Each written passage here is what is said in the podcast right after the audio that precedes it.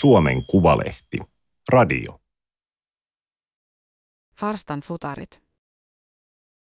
Joka lauantai tukholmalaisen lähiön urheiluhallilla pelataan jalkapalloturnaus. Farstan seriffi pitää nuoret poissa kadulta, poissa jengeistä.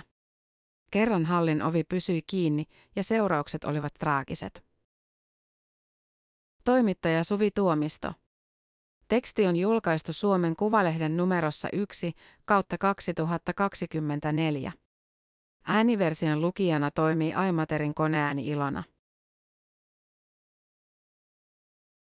Tuo on Farstasta ja tuo. Videolla pyörii ruotsalaislehti Expressenin kooste Tukholman jengikonfliktien 17 keskeisimmästä hahmosta, joita Keirstakset osoittelee. Nuorukaisista 7 on kasvanut Farstan lähiössä vihreän metrolinjan eteläpäässä. Useimmat ovat syntyneet vuosituhannen vaihteen tienoilla. Stakset esittelee jengiläisten kuvia pienessä valvojankopissa Farstan jalkapallokentän laidalla. Video on vastaus siihen, miksi hän työskentelee juuri täällä.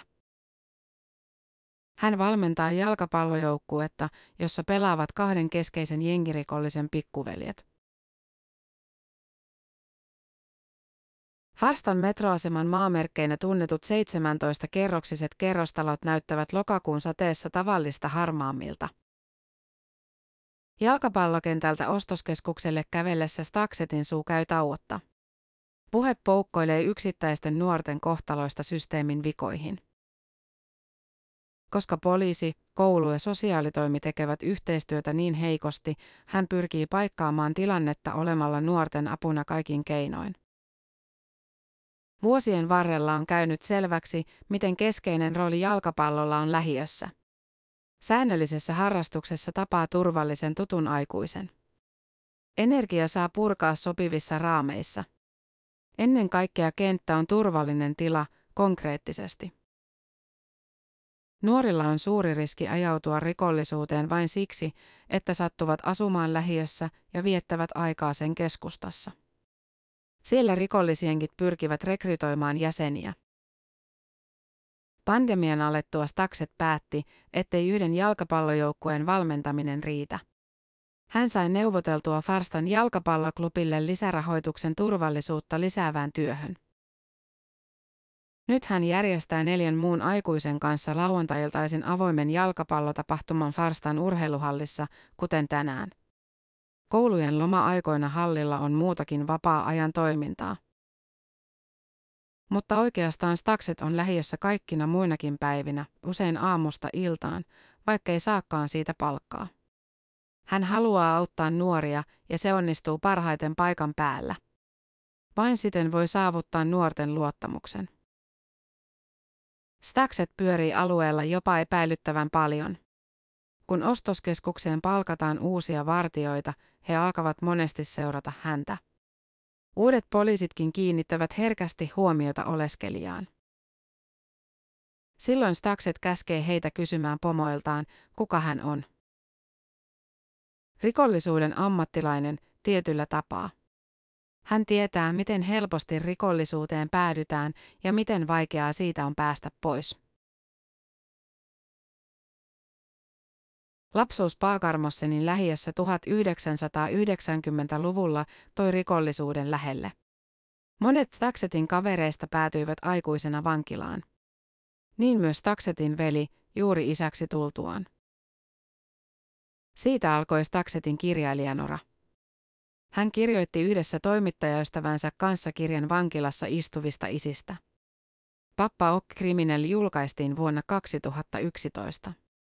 Reportaasi pankkiryöstöistä, autopommeista ja vaipoista, alaotsikko kuului. Sittemmin Stakset on julkaissut lisää kirjoja ja tekee podcastia, jossa haastattelee entisiä rikollisia tai rikollisuuden parissa työskenteleviä. Lisäksi hän on pyrkinyt auttamaan rikollisuuteen ajautuneita. Rakennusinsinööriksi valmistuttuaan hän pyöritti hetken aikaa rakennusfirmaa, johon palkkasi vankilasta vapautuneita lapsuuden kavereitaan, jotta näillä olisi reitti takaisin yhteiskuntaan. Stakset päätyi myös musiikkituottajaksi. Ruotsin ensimmäiseksi gangsterrap-yhtyeeksi tituleerattu Kartellen syntyi, kun Suomessa palkkamurhan tilaamisesta vankilassa istuva Leo Carmona ja 2 murhasta tuomittu Janne Raninen alkoivat kirjoittaa lyriikoita. Tarvittiin joku esittämään kappaleita. Taksetin vankilasta vapautunut veli sopi tehtävään. Stakset oli tyytyväinen, että veli pääsi kiertämään esiintymislavoja. Se antoi mielekästä tekemistä rikosten tilalle. Jotkut syyttivät yhtyettä rikollisen elämäntavan ihailusta. Vankilakunnit kirjoittivat sanoituksissa rajuimmista kokemuksistaan. Mutta mukana oli myös yhteiskuntakritiikkiä. Kyytiä saivat luokkaerot, rasismi sekä 1960–1970-lukujen miljoonaohjelma, jossa Ruotsin lähiöt rakennettiin. Ennen kaikkea todettiin, rikollinen elämä ei ole tavoittelemisen arvoista. Sen Stakset haluaa edelleen kertoa nuorille, vaikkakin eri keinoin. Räpyhtiö lopetti toimintansa, kun veli tuli uskoon. Puhetulla keskeytyy tuon tuosta ja Stakset alkaa höpistä jotain aivan muuta. Hänellä on korvissaan langattomat kuulokkeet ja puheluita tulee jatkuvasti. Nyt linjan päässä on kaveri, ammatiltaan juristi. Hän auttaa toisinaan selvittämään tapauksia, joissa nuoria syytetään väärin perustein. Vastaan kävelee teini-ikäinen poika, joka alkaa heti puhua puolustelevaan sävyyn. Stakset on auttanut setvimään tapausta, jossa tämä poika lainasi kaverinsa sähköpotkulautaa, mutta ei palauttanut lautaa eikä vastannut kuukauteen puhelimeen. Laudan omistaja pillastui. Juuri tällaiset riidat saattavat olla alku isommalle konfliktille, Stakset selittää. Siksi hän on mukana niiden selvittelyssä. Toinen tuore tapaus oli, kun nuori ryöstettiin hampurilaisravintolassa. Koska tekijät olivat tuttuja, Stakset soitti heille, käski palauttamaan rahat ja pyytämään anteeksi. Asia saatiin soviteltua. Farstan seriffi. Näin päätteli malmöläinen hopeaseppä, kun luki lehdestä Staksetin työstä nuorten parissa. Hän valoi seriffin tähden nimikirjaimineen ja lähetti sen postissa Staksetille. Tähti roikkuu tämän kaulassa.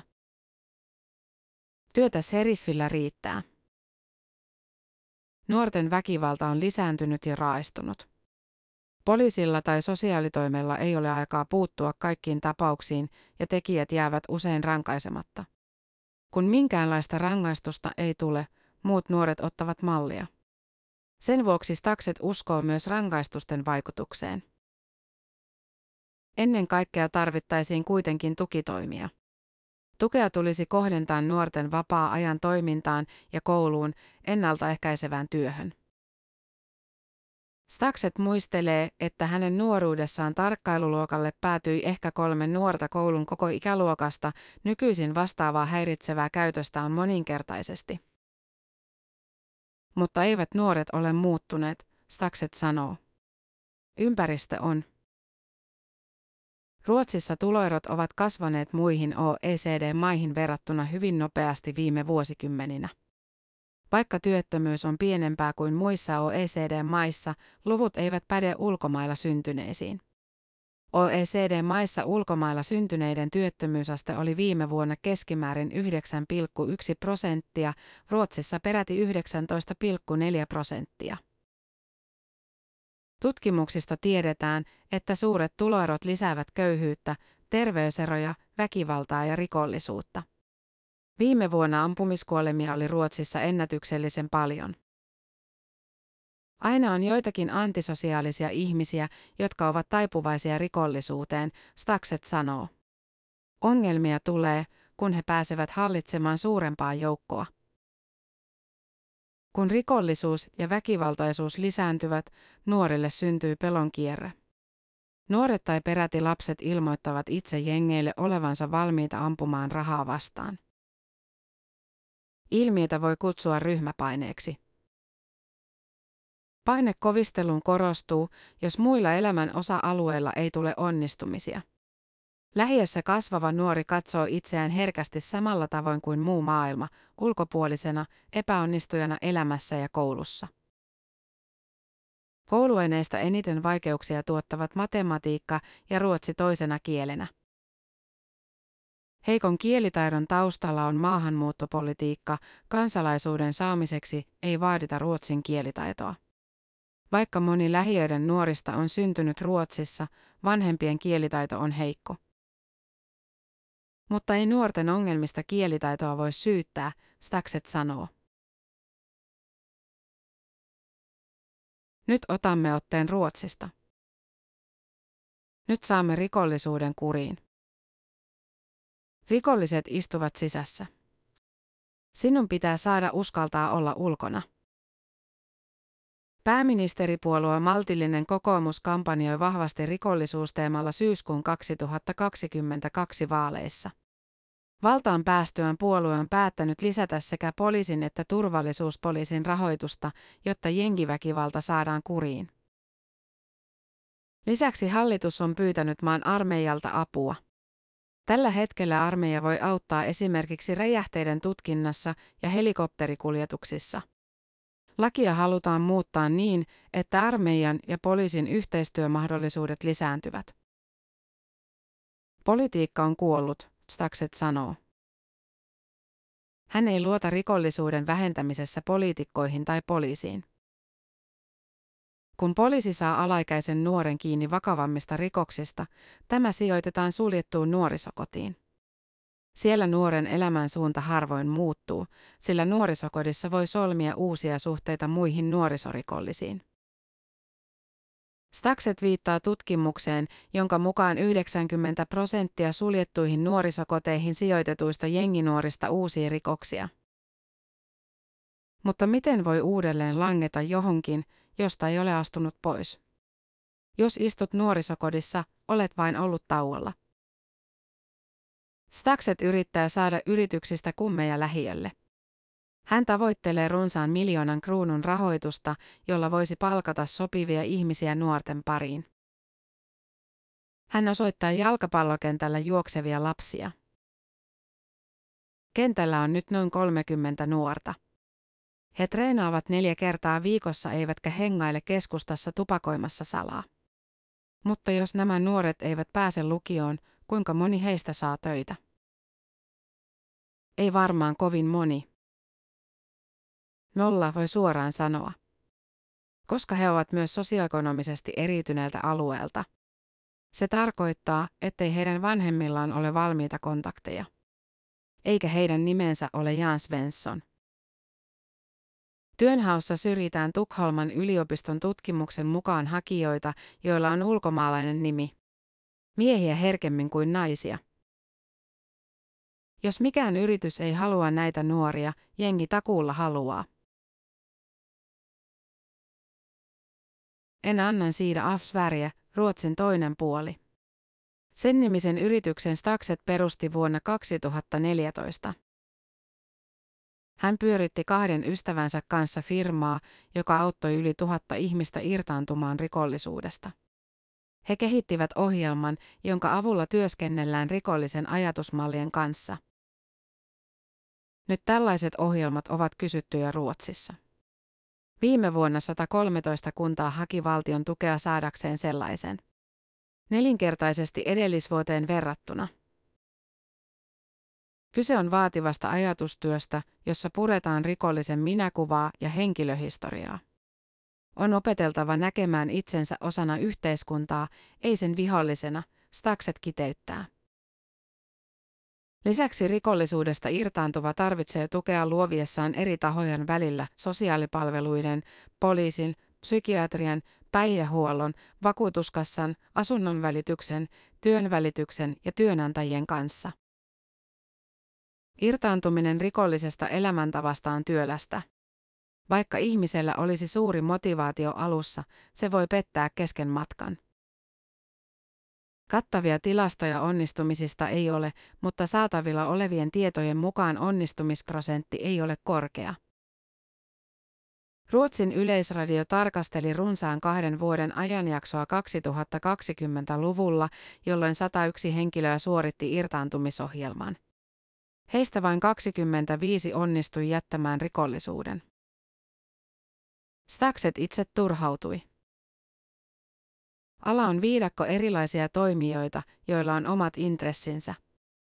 Yritykset haluavat tienata rahaa, jotkut irtaantujat haluavat saada perusteettomia etuuksia, kunnat yrittävät sijoittaa irtaantujia toisiin kuntiin. Siitä tulee helposti rahakaruselli. Alalla ei ole valtakunnallisia kriteereitä. Eri paikkakunnilla ohjelmien laatu ja tulokset vaihtelevat. Tilatkaan eivät riitä. Koska jengiläisiä on jo niin paljon ja heidän verkostonsa ovat maanlaajuiset, on vaikea löytää paikkakuntia, joissa ei helposti uudestaan ajaudu rikolliselle tielle.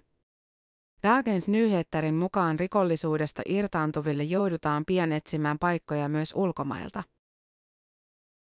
Staksetin ratkaisu oli ryhtyä auttamaan nuoria. Siinä työn tulokset näkyvät nopeasti.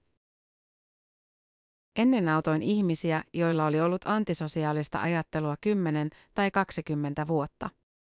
Nyt autan sellaisia, jotka ovat ajatelleet niin 3 kuukautta. Ero on valtava. Urheiluhallilla kyllä haistaa, että paikalla on 60 urheilevaa nuorukaista.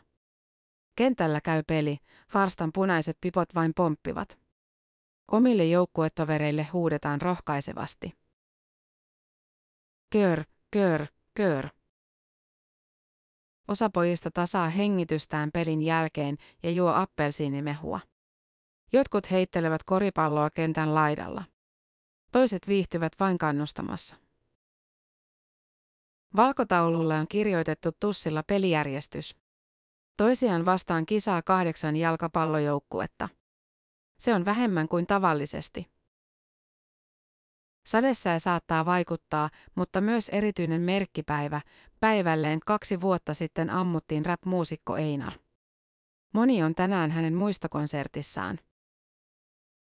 Paikalle on saapunut myös kaveriporukka Hagsäträn lähiöstä toisen metrolinjan varrelta. Tai me ollaan Hagsätrasta, tuo on Rooksvedista, yksi nuorista osoittaa ystäväänsä.